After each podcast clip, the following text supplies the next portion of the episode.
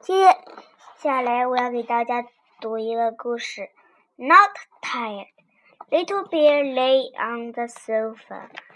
He was waiting for Mother Bear and Father Bear to come to take him home.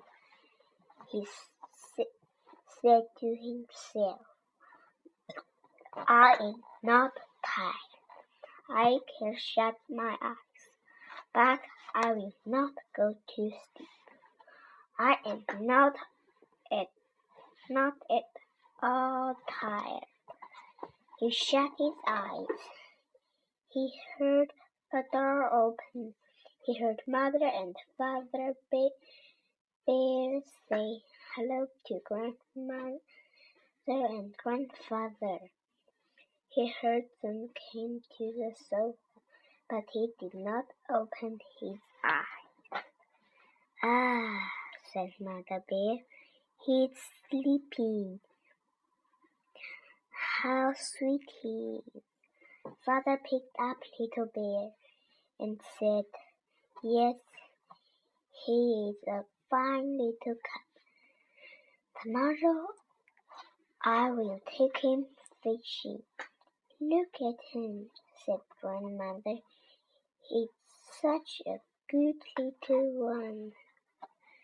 And clever too, said Grandfather, just like me. They laughed. Little Bear opened his eyes. He said to Father Bear, Will you really take me fishing? You scamp, said Mother Bear to Little Bear. You are not really asleep. You heard about going fishing. You heard all we said about you. I can see it in your eyes. Little Bear kick. He said to his grandfather,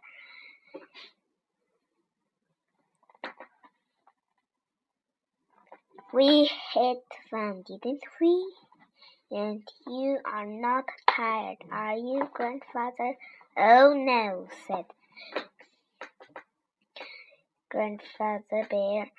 A little cub like you and grand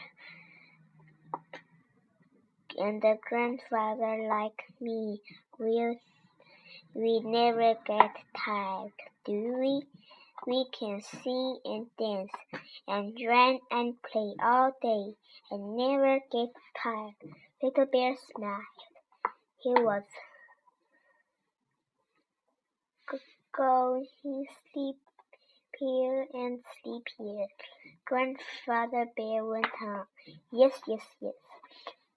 We can have many good times, you and I, but we never get tired. You are not tired, are you, little bear? Little bear?